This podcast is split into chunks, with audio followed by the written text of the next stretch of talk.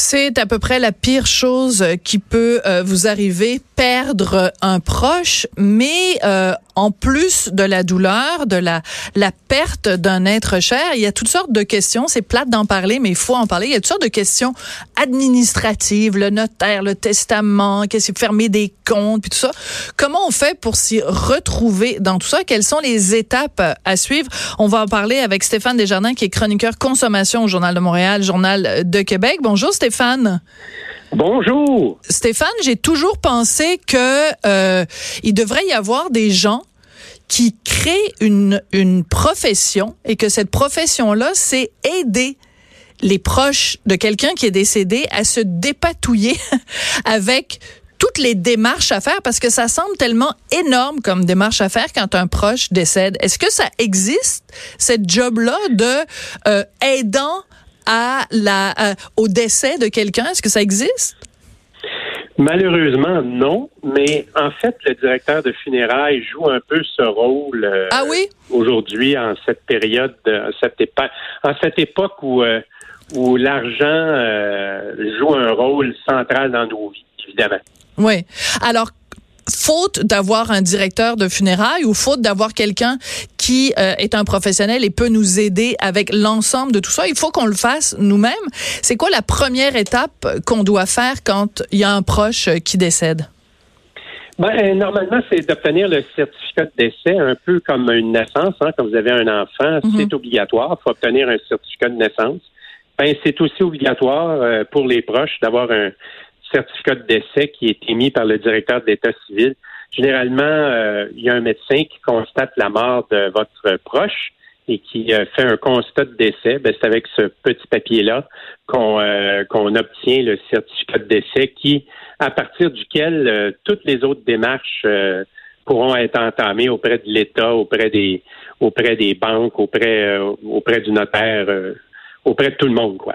Parce que on, a déjà vu ça, on a déjà vu ça, des cas euh, de gens qui continuaient à recevoir des papiers du gouvernement, puis que le gouvernement était comme pas au courant que la personne était décédée. Donc, il faut qu'on soit capable de... de moins en moins. Ça oui. de moins en moins, mais ça arrive encore. Euh, il y a aussi beaucoup de fraudeurs qui, euh, qui, qui, en profitent là, pour, pour, pour faire ça, oui. Qu'est-ce que vous voulez dire des fraudeurs? Ils font quoi? Ils font croire que la ben, personne... En, général, euh, euh, les fraudeurs sont très bons hein, pour fouiller dans nos vies. Ils passent dans Facebook euh, avec des robots, ils fouillent dans nos boîtes aux lettres et puis quand ils finissent par apprendre que vous êtes décédé, ben ils se font passer pour vous. Euh, ça s'est vu. Mais avec le certificat de décès, c'est un moyen de contourner la chose, oui. Oui, c'est-à-dire que par exemple, quelqu'un euh, pourrait regarder dans les avis de décès puis dire bon ben mon voisin est décédé, donc je vais aller dans sa boîte aux lettres, aller chercher, mettons, je sais pas, ses chèques d'assurance sociale ou ses chèques de ci ou de ça. Et euh, donc c'est le type de fraude qui peut y avoir si on prend pas soin justement de contacter les autorités avec le certificat de décès. Exactement. Le meilleur moyen, c'est de, de, se retrouver chez le notaire assez rapidement. Euh, le notaire va faire une recherche. Euh, il y a des, euh, des, des, bases de données là, où on inscrit les, les, testaments. Mm-hmm. Alors, il y en a une au barreau, puis il y en a une à l'ordre des notaires. Avec certificat de décès, il va faire cette, cette demande-là. Ensuite, bien évidemment, il faut fouiller dans, nos, dans les papiers personnels de la personne décédée, notamment au bureau, au chalet, aller dans les résidences. Mais je vais rajouter quelque chose que le monde ne pense pas. Le nuage numérique. Souvent, on met un paquet de choses dans notre nuage. Euh, euh, Google, Apple, etc., euh, Microsoft, et puis il y a des papiers importants là-dedans. dans notre bureau chez l'employeur, des fois, on fait une, copie d'une clé USB avec des hmm. documents importants. Au chalet, euh, et il faut aussi avertir l'employeur, bien sûr, et le courtier d'assurance vie, euh, parce qu'on a, on a souvent des protections d'assurance vie importantes euh, de ce côté-là. Puis l'employeur, ben, si on a un, un, un, régime d'assurance collectif, bien évidemment, il y a de l'assurance vie là aussi, qui paie parfois pour les funérailles. Mais euh, Stéphane, est-ce que le, le, meilleur conseil qu'on pourrait donner aux gens, ce serait pas de, de, de faciliter la vie des proches? C'est-à-dire que, vous le dites, quand, quand, quelqu'un décède, ceux qui restent doivent faire comme 22 démarches pour essayer de retrouver le testament ou le ci ou le ça. Est-ce que la meilleure chose qu'on pourrait faire, c'est pas justement de prévenir nos proches en disant, regarde, si un jour je m'en vais, enfin pas si un jour, parce qu'on va tous mourir un jour, mais le jour où je vais partir, mon testament, il est avec tel notaire. J'ai de l'assurance vie avec telle compagnie. J'ai tel, tel, tel compte de banque. Voici les numéros. On devrait tous faire ça pour éviter justement à nos proches d'avoir à passer à temps plein pendant des mois pour essayer de retrouver tous ces documents-là. Exactement. Euh, vous l'avez dit. Il faut euh, tout rassembler dans un, seul endroit, faire des listes. Euh, beaucoup de gens utilisent des, applications de gestion de mots de passe. C'est une bonne idée, mais il faut que la voûte principale de l'application, que, vos proches aient le mot de passe pour pouvoir accéder au NIP. Oui. Aussi, l'autre affaire, c'est que ben beau, là, c'est très important de faire son testament puis de retrouver le testament du défunt. Mais il y a des gens qui, qui en profitent pour dire pour euh, payer, mettons, un loyer qui est passé dû ou régler des cartes de crédit et tout. Faites pas ça.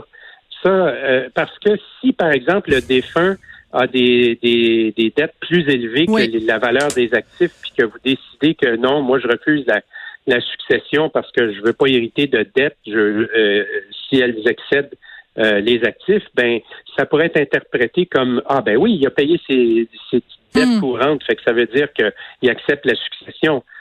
Plutôt que de faire ça, évidemment, on y, on, on s'en sort pas. On est pogné pour faire le tour de tous les papiers pareils, même si la personne qui a été décédée a eu la, la gentillesse et la prévoyance de tout rassembler au même endroit. Il faut quand même faire la liste de toutes les soldes de comptes bancaires, y compris PayPal, hein? eBay, on a, on a de l'argent des, des fois dans des banques en ligne, des choses comme ça. C'est tellement vrai. La liste des, des œuvres d'art, des bijoux. Euh, je vous ferai pas la liste de tout ce que j'ai écrit dans ma chronique, mais ça peut être long. Oui, ça peut être long. Et c'est ça qui est important, c'est que euh, en plus, quand quelqu'un euh, qu'on aime décède, quand un proche décède, on est déjà dans la peine par-dessus la tête. Là, on est, on, ah, c'est tough, c'est tough. C'est dur. les vraies affaires, là, c'est très dur, mais on n'a pas le choix. Vous savez, on paye de l'impôt même quand on est mort. Hein? Alors, il faut faire la liste de, de, de, de nos valeurs, même des fois engager un, évaluateur qui va évaluer le, la valeur de nos biens et de la maison pour euh, et du chalet pour pouvoir déterminer euh, combien on va payer d'impôts, euh, combien la personne décédée va payer d'impôts. Puis là, il faut faire cette démarche-là auprès du gouvernement qui va régler les questions de succession, qui va ce qu'on appelle libérer tout ça pour mhm. qu'une fois que tout ça va être libéré, on puisse recevoir un héritage si on décide qu'on accepte la succession. Ah, c'est des grosses, c'est des grosses euh, démarches, puis on est pogné pour les faire, malheureusement. Mhm. Mais je veux revenir sur quelque chose que vous disiez tout à l'heure sur euh, les, les gens quand bon quand quelqu'un décède, on se dit bon ben là je suis euh, tu sais mettons appelons-la ma tante Rose, OK? Ma tante Rose décède, puis là on regarde le testament, puis ma tante Rose elle nous a tout légué. On se dit hey waouh, c'est super le fun euh, euh, pas c'est super le fun que ma tante Rose soit décédée, mais c'est bien, on va pouvoir hériter tous ces trucs. Puis là, on gratte un peu, puis on se rend compte que ma tante Rose, il y a une grosse hypothèque sur sa maison, qu'elle avait des dettes parce qu'elle est allée jouer tout son argent au casino. Puis là, tout d'un coup, on se rend compte que finalement, ce qu'elle nous a légué, c'est des troubles financiers. Donc, il faut faire extrêmement attention, puis on n'insistera jamais assez là-dessus. Là, c'est c'est c'est extrêmement important de de de tenir compte de, ben, du passif et de l'actif avant de prendre une décision, là? Absolument, absolument. C'est certain que personne va, va, va, vous courir après si vous partez avec la bague de mariage de ma tante Rose, puis euh, le vieux tableau euh, que vous avez toujours détesté, puis que finalement, euh, qui était dans le salon, puis que finalement vous voulez garder parce que finalement vous le détestez pas tant que ça, là. Mais au-delà de ces choses-là, c'est sûr que si elle vous laisse des dettes, puis que les dettes sont plus élevées que puis il y a aussi l'impôt à payer. Si, par exemple, elle a un chalet, puis euh, le chalet, elle l'a acheté euh, 5 000 puis il vaut 150 000 puis vous avez... C'est imposable, parce que c'est une résidence secondaire.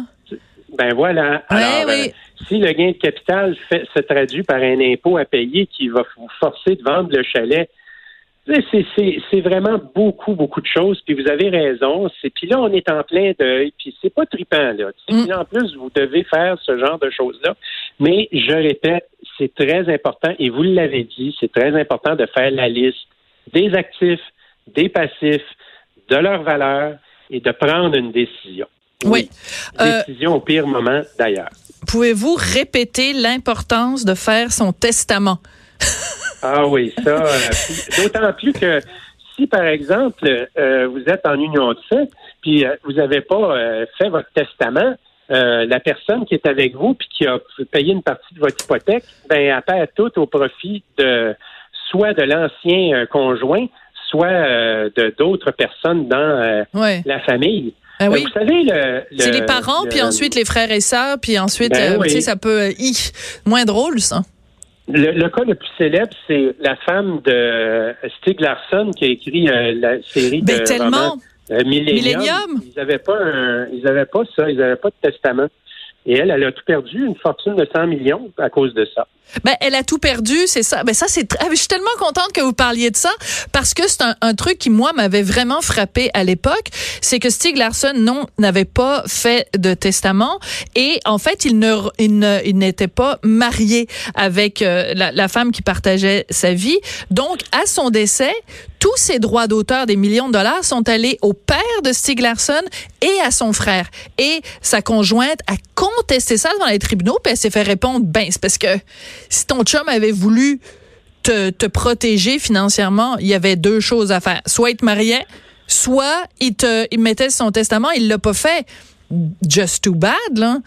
Mais, mais c'est là qu'on voit l'importance de notarier, de préciser, de documenter, puis tout ça, parce qu'on peut pas se fier juste sur ah ben il m'aimait beaucoup, j'aurais aimé ça avoir son argent. Ouais, mais si tu l'as pas mis par écrit, t'es pas protégé.